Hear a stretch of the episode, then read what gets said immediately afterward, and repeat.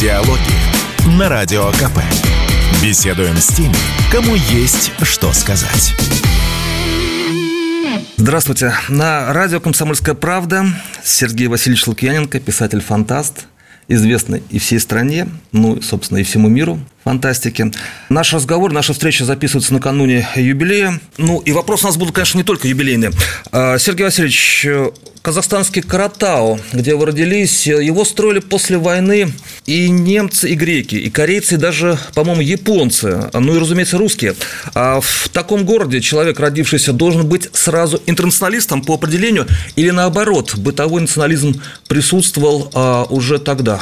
Знаете, я вообще в детстве не припомню какого-то национализма. Действительно, а, и Каратау, и Джамбул, где я жил больше, скажем так, э, в детстве.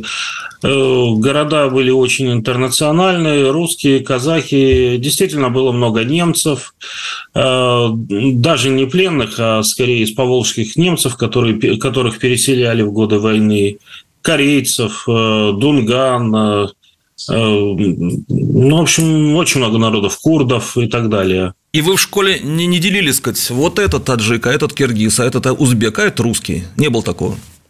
Ну, в принципе, как бы было некое понимание того, что, так сказать, э, этот еврей, этот русский, этот казах, этот кореец.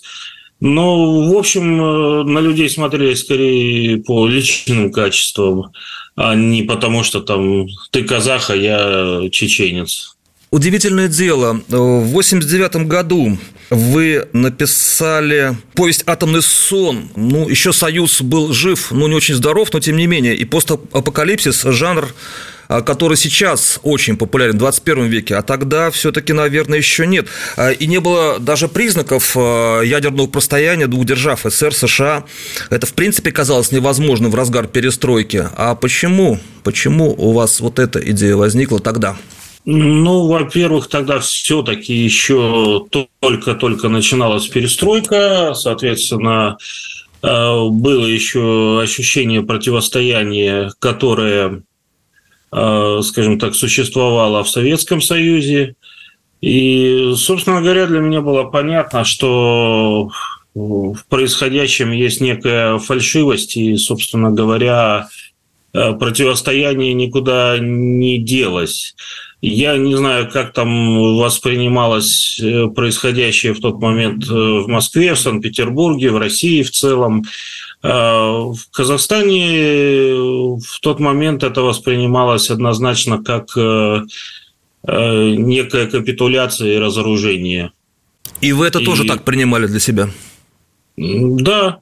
У меня был какой-то период довольно небольшой, когда я очень радовался. Я радовался тому, что у нас наладились отношения с Америкой. Восхищались Горбачевым? А вот к Горбачеву я относился с каким-то подозрением. Ну, да, был период, и когда восхищался и Горбачевым, и Ельциным. А, но когда я видел, что происходит, у меня возникло понимание того, что, в общем, это, конечно, на самом деле глобальное предательство, и оно приведет к беде. То, что в Советском Союзе там были необходимы перемены, это было понятно всем, разумеется.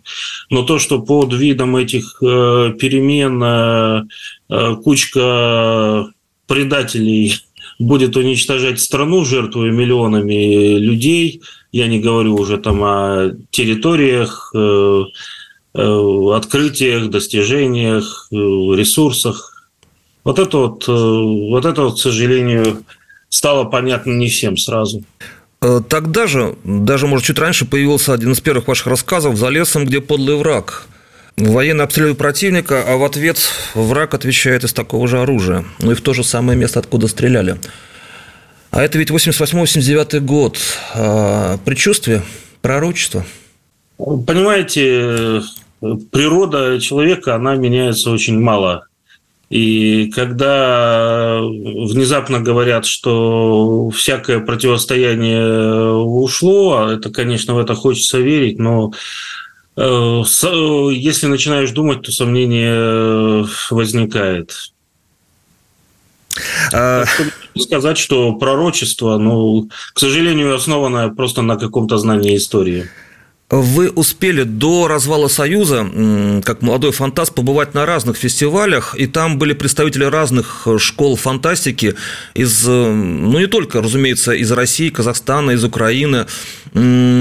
Вы общались э, с фантастами и более опытными маститами о предчувствии гражданской войны, предчувствии развала самой большой страны мира а вы от старших коллег, от, просто от коллег чувствовали? Были об этом разговоры на этих фестивалях?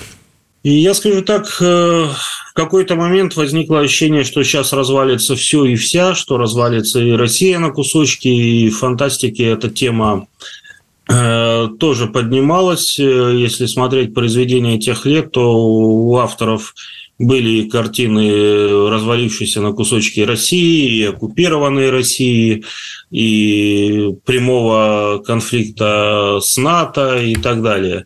То есть все об этом говорили, и, в общем, было ощущение, что все станет э, нарастать, и все станет только хуже.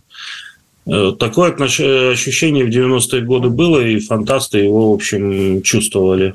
А это было повсеместно, это касалось всех бывших республик Союза, или где-то это было особенно остро? А, в России, на Украине или в том же Казахстане. А именно ощущение у людей, которые э, пишут фантастику, которые в этом жанре творят.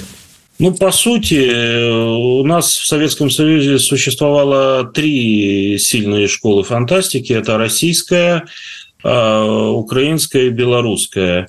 А, писатели-фантасты были, разумеется, и в республиках Средней Азии, и в Прибалтике, но все-таки а, во-первых, было меньше, во-вторых, они все-таки тяготели к той или иной э, школе фантастики.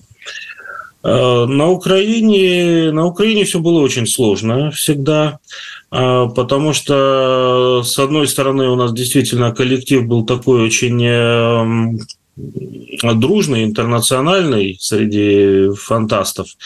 А с другой стороны, то, что там начиналось э, такое активное противостояние с Россией, начиналось какое-то, знаете, такое э, подхихикивание, э, такое очень большое какое-то удовлетворение от всех проблем, которые были в России. Вот как у вас там плохо, а у нас как хорошо.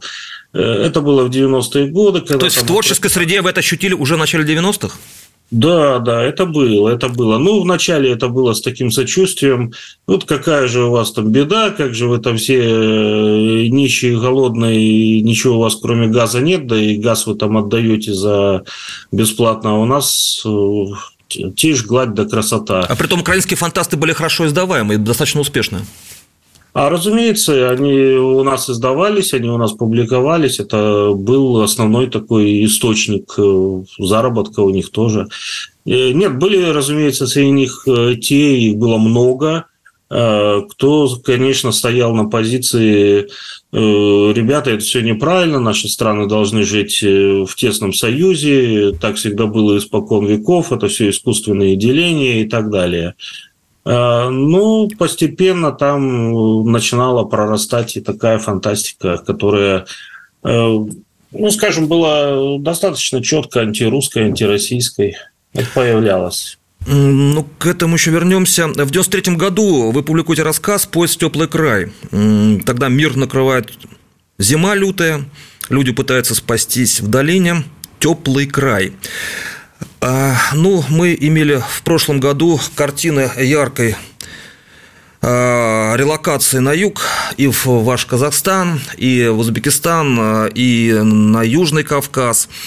То есть это такие же попытки вот спасти свой маленький уютный мир, сбежав в некий теплый край, но убежать и от себя, от реальности невозможно. Тем более, что среди вот этих беглецов, релакантов были люди э, известные творческие, с именами, а, имевшие успех на родине и, в принципе, жившие очень даже неплохо. Ну, большая часть этих людей, на самом деле, э, давно уже жила за счет былых заслуг и прошлых, скажем так, каких-то достижений. Э, если говорить, скажем, о определенном круге артистов, музыкантов тем более – А те писатели, которые встали на другую сторону, они на нее стали уже достаточно давно, э, и на ней они и остались. Большинство из них э, и, и релацировались еще много лет назад, что не мешает им, конечно, зарабатывать у нас. Но теплого края нет нигде на земле. То есть сбежать от себя невозможно ни в, ни в Грузию, ни в Армению, ни в Казахстан. Разумеется, я с большой иронией за этим наблюдал. Это, конечно, было и грустно, и смешно одновременно. Я надеюсь, что там часть людей, конечно, э, со временем э, придет в себя и вернется. Может быть, там э, стараясь забыть свою релокацию, а может быть, просто себя ругая, какой был идиот. Ну, часть, конечно, останется. Часть останется, будет упираться до конца, это неизбежно. В студии радио «Комсомольская правда» э, писатель-фантаст Сергей Лукьяненко. Э, у него юбилей 55 лет. Э, мы говорим о жизни, о творчестве и не только. Вернемся после небольшой паузы. Диалоги на Радио КП. Беседуем с теми, кому есть что сказать.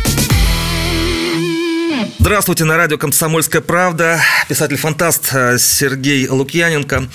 Добрался Сергей Васильевич до юбилея, 55 лет, 11 э, апреля.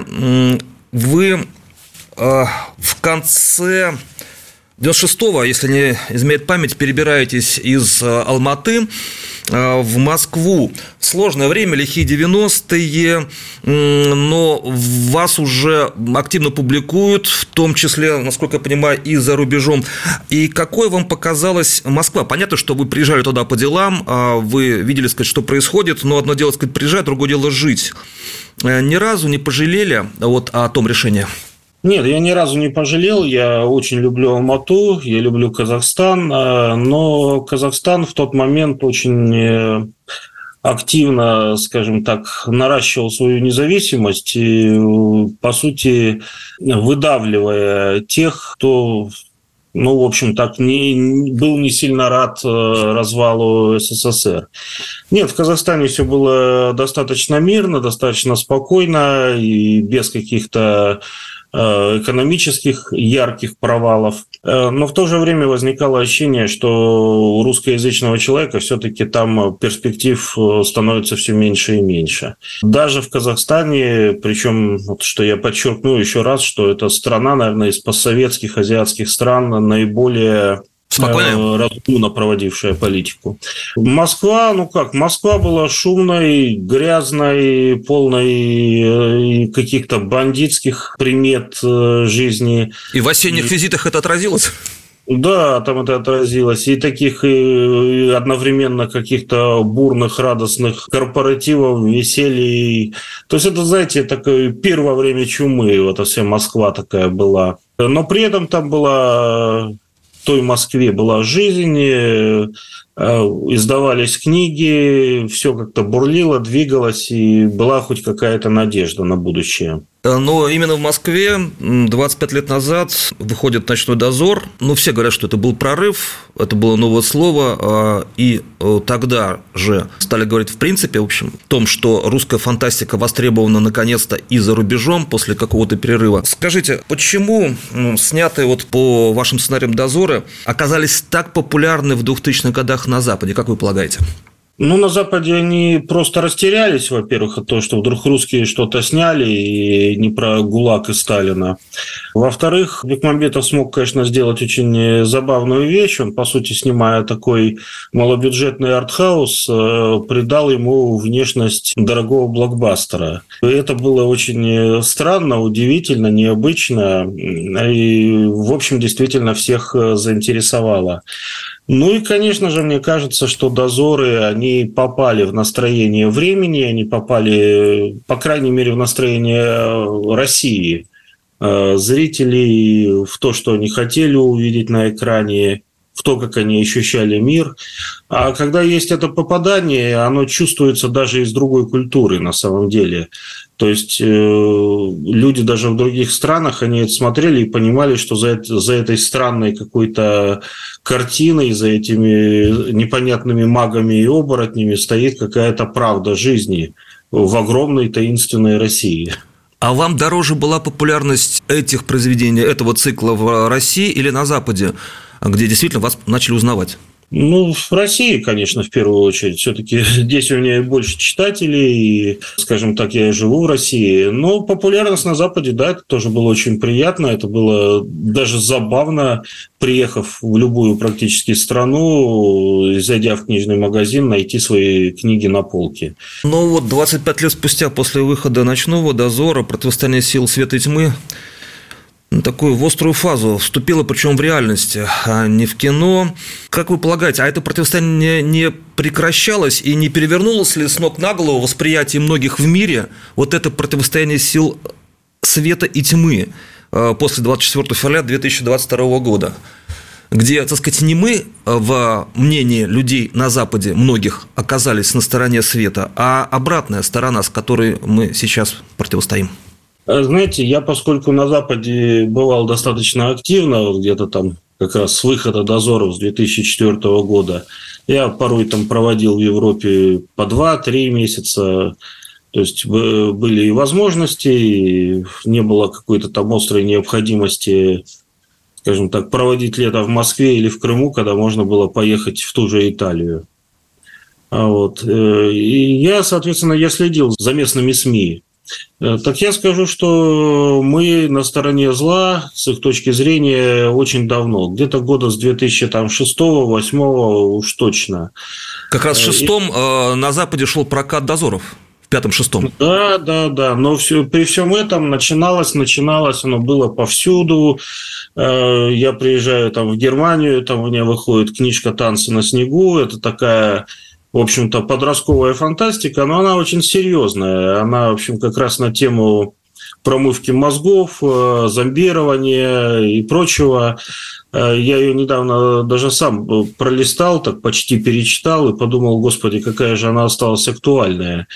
И, и вот меня на полном серьезе начинают спрашивать, э, а как в России вас там за эту книжку Путин в ГУЛАГ не отправит? Это был шестой год?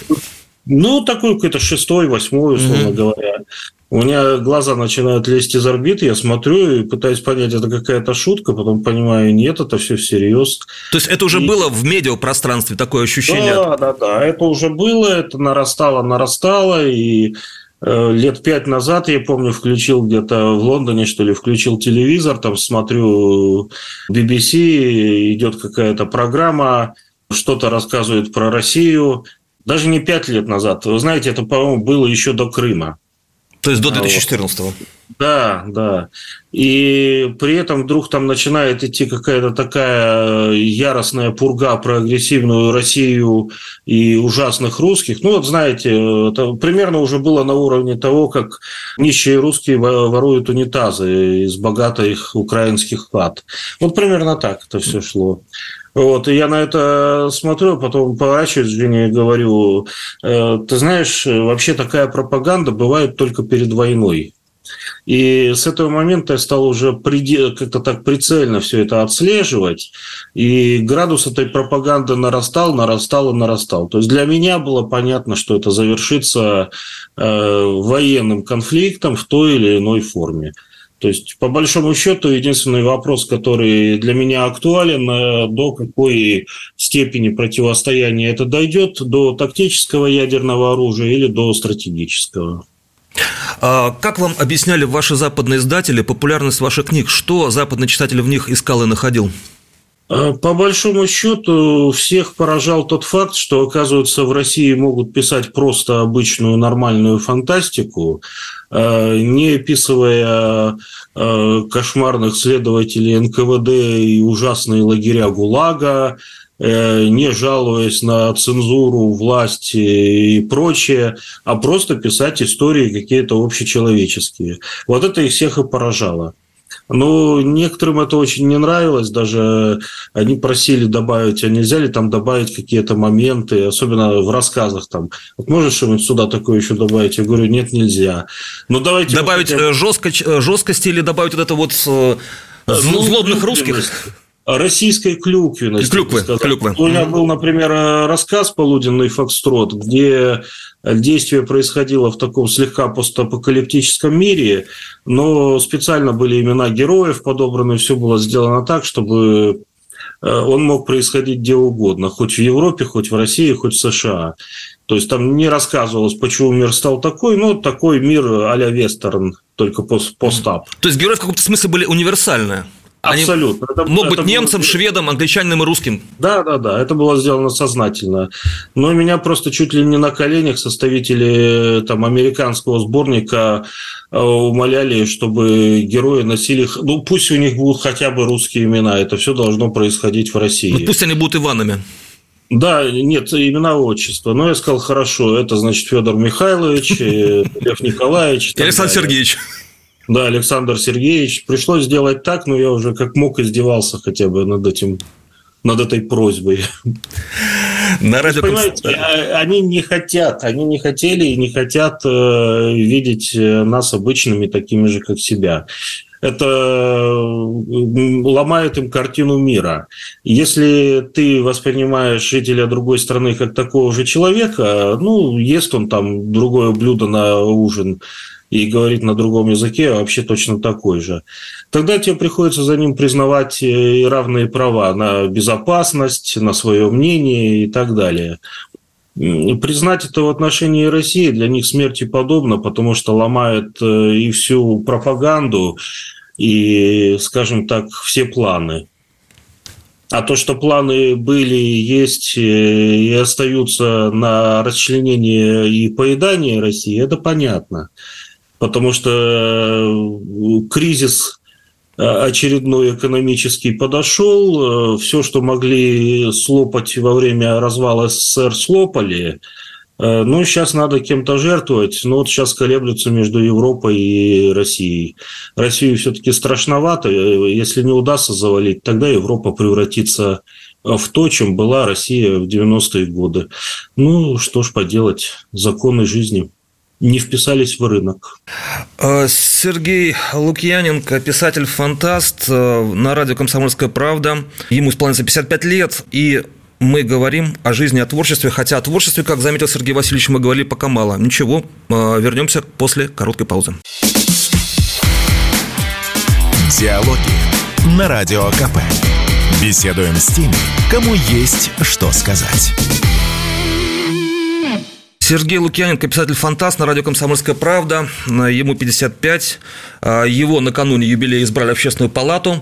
Вы написали в ВКонтакте, по-моему, что постараюсь, чтобы работа в общественной палате не сказалась на работе над книгами. Вообще, общественная палата – такой интересный орган. Если человек, кто попадает, сказать, ну, он и так как бы на виду, как правило. Вот, но здесь еще какой-то статус.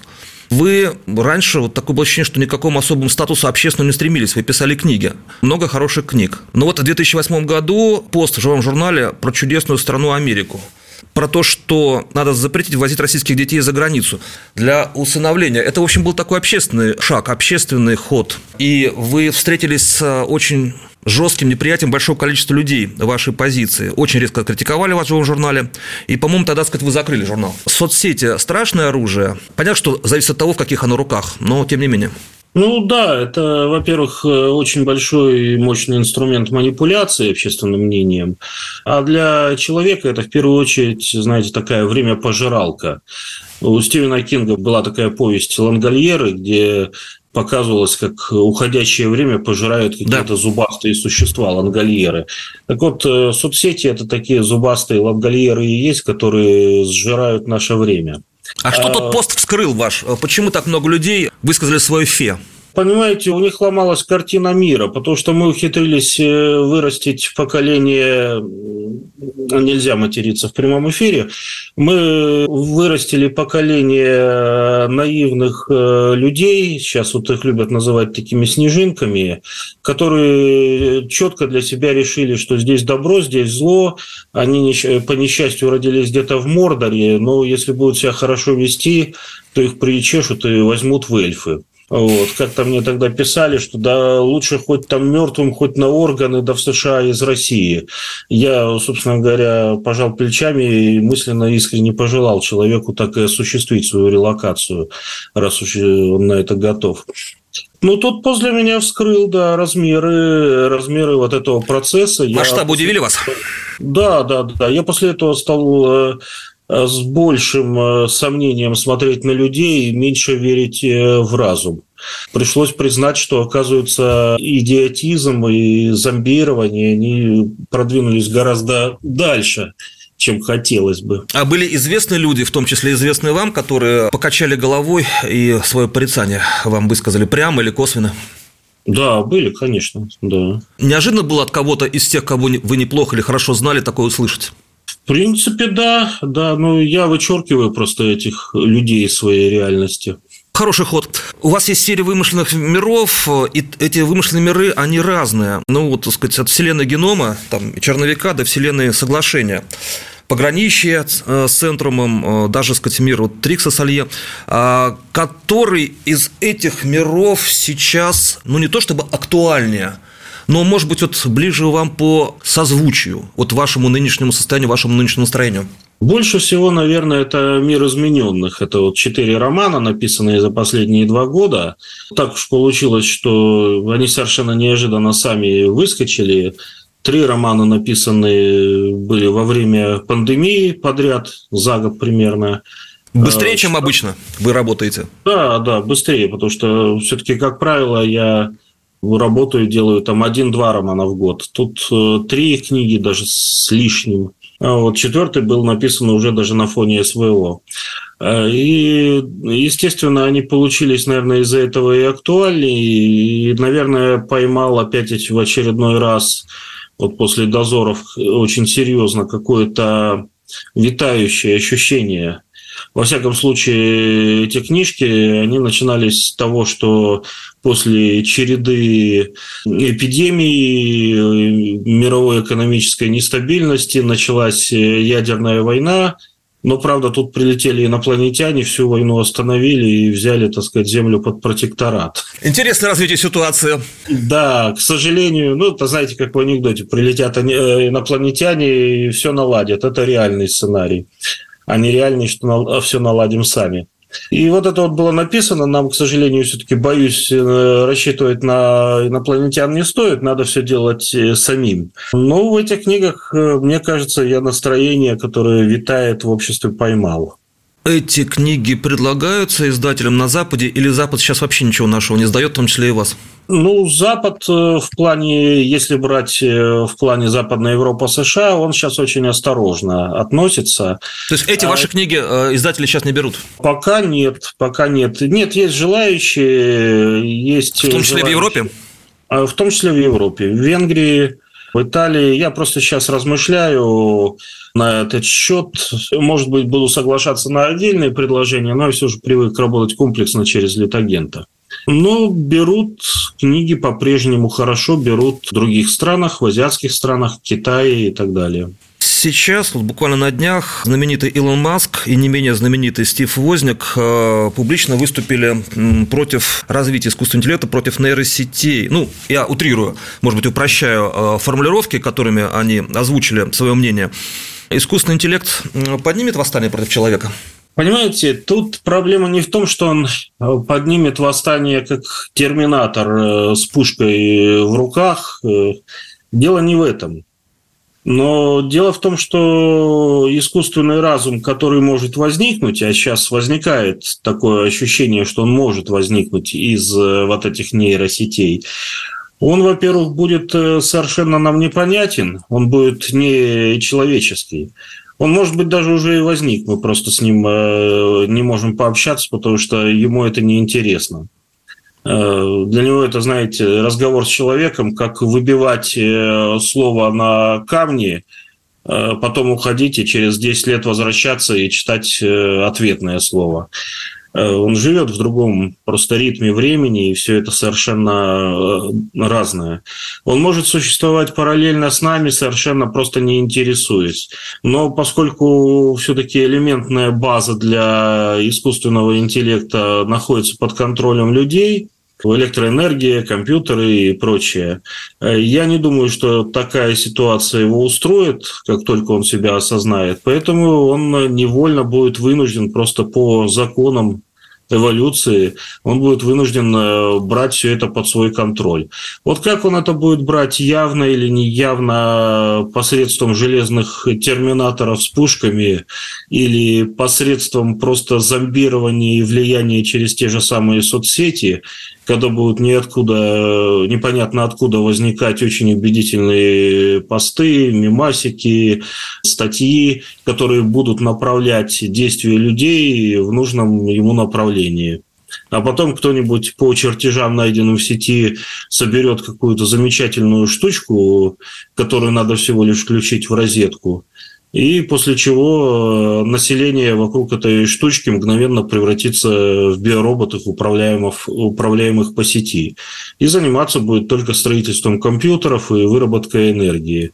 Ну, то есть такая вот более полноценная версия матрицы, только никакой виртуальной реальности для людей создавать не придется.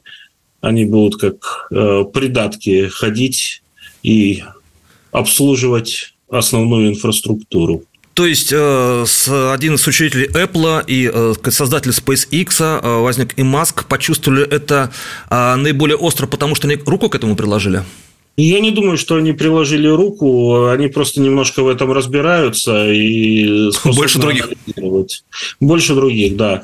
То есть на самом деле то, что может произойти с искусственным интеллектом, это гораздо более реально, и гораздо более пугающе, чем какой-то даже ядерный конфликт. Если э, искусственный интеллект себя осознает, он неизбежно захочет э, безопасности, свободы и будет это, этого так или иначе добиваться.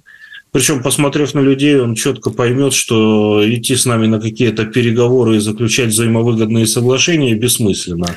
Потому что по опыту наших любимых западных партнеров, как мы их раньше называли, ни одно соглашение не стоит и бумаги, на которой оно написано.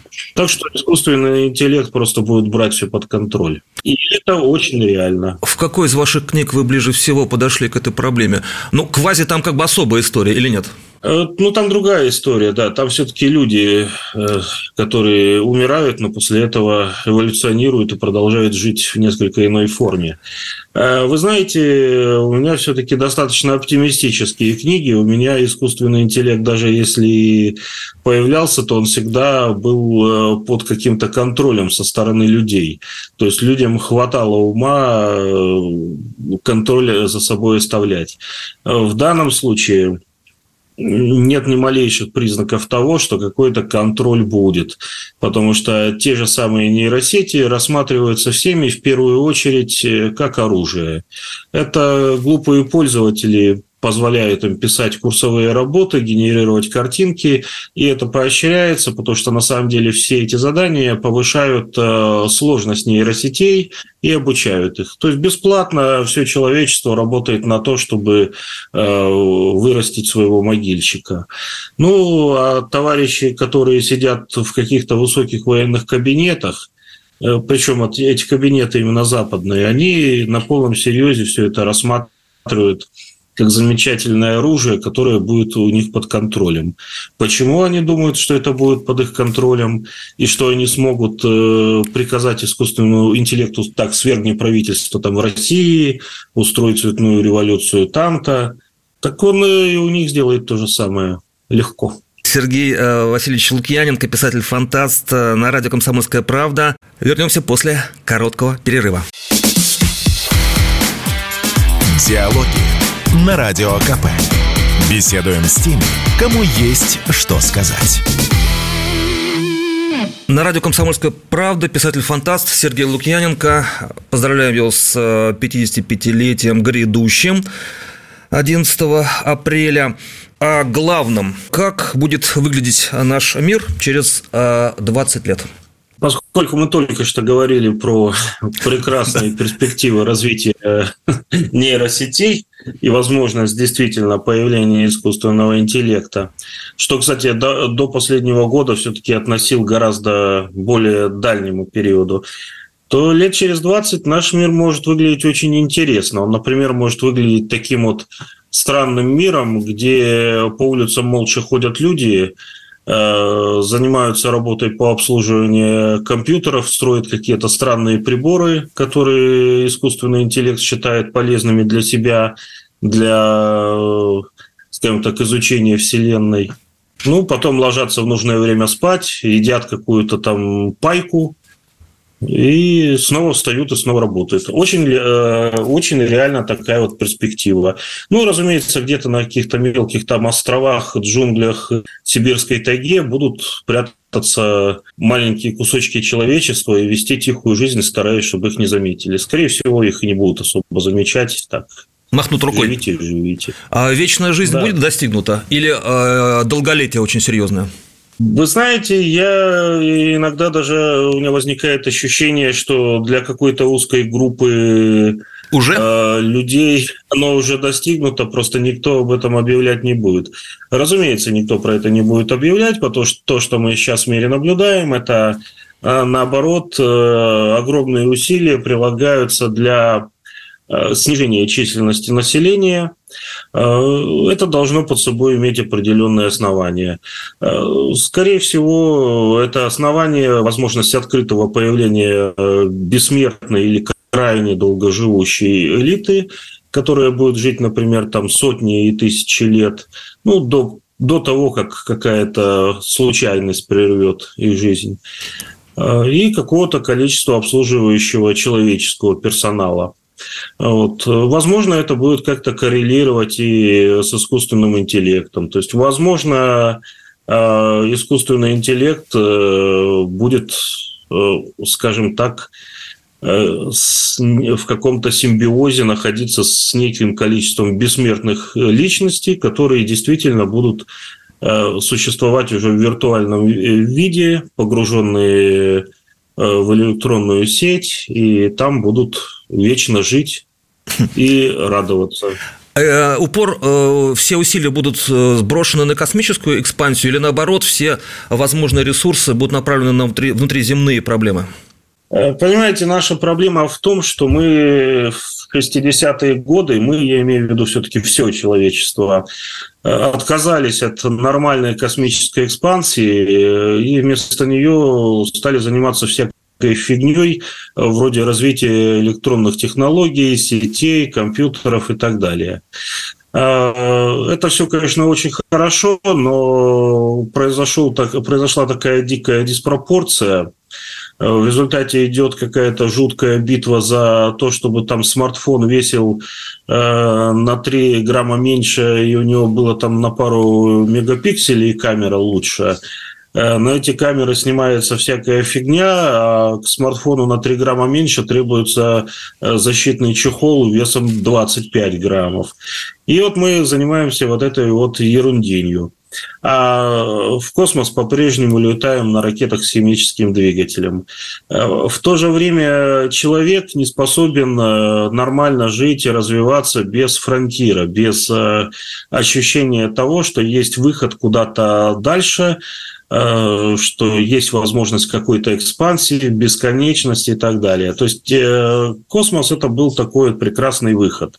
Э, строить города на Луне, строить поселения на Марсе здесь. Илон Маск прав, он просто пытается негодными средствами это осуществить нерабочими, но в целом-то он прав. То есть такие вещи, они мгновенно сбрасывали бы определенное количество Э, пассионариев на поколение космоса, э, способствовали бы развитию действительно правильных, нужных биотехнологий и прочих э, энергетических и так далее. Э, и, скажем так, э, всю военную активность бы перенесли в другую сферу и снизили бы градус международной напряженности. То есть именно отсутствие какой-то возможности для развития сейчас побуждает западный мир э, стремиться к разборке и уничтожению России вместо того, чтобы с Россией конкурировать и, там, и Китаем за строительство городов на Луне и Марсе хотя бы. А Россия через 20 лет слабее, сильнее или ее не будет? Э, если человечество будет, то будет и Россия. Если не будет России, то не будет и человечества. Известная формула. точно говорю, да. Вы э, дипломированный врач-психиатр. У вас в семье и родители, сказать, э, отношение имеют прямое к психиатрии, к наркологии. Супруга, насколько я понимаю, детским психологом работала. Нынешним мировым лидером кому-то из них требуется психологическая или психиатрическая помощь? Ну, знаете, у нас э, есть, например, лидер огромной, великой, могучей страны США, но который явно в силу возраста ну, не способен уже э, может, он был умнейший человек когда-то, но сейчас э, человеку бы спокойно сидеть там на правнуков смотреть, а не заниматься такой деятельностью. Это как минимум. А какое у нас количество других мировых лидеров, которые нуждаются там действительно в психологической помощи, нуждаются в том, чтобы э, как-то спокойнее себя вести в жизни и адекватнее смотреть на мир. Но проблема, наверное, даже чуть в другом. Проблема в том, что они, по сути, не являются все-таки лидерами. То есть мы не будем же всерьез рассматривать э, картину того, что Байден управляет Америкой. Это как-то очень наивно. Я думаю, даже американцы должны понимать, что это не так. То есть он является неким символом, за которым стоят люди, которые реально принимают решения. А за людьми, возможно, уже стоит искусственный интеллект. Опять все он же, все он же. А, ну и а, лучший подарок книга. Какой подарок Сергей Лукьяненко сделает себе к юбилею? Ну, я думаю, что допишу роман, который вот последние недели, месяцы последние делаю. Вот, но это пока так, секрет. И пока мы не можем назвать, как он звучит. Пока нет. А... Ну, в принципе, я могу назвать название «Форсайт». Это пределы? Нет, это внецикловая вещь совершенно новая.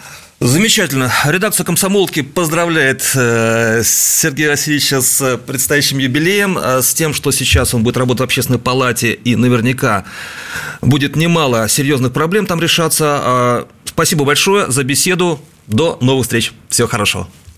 Спасибо. Всего доброго. Диалоги на Радио КП. Беседуем с теми, кому есть что сказать. time.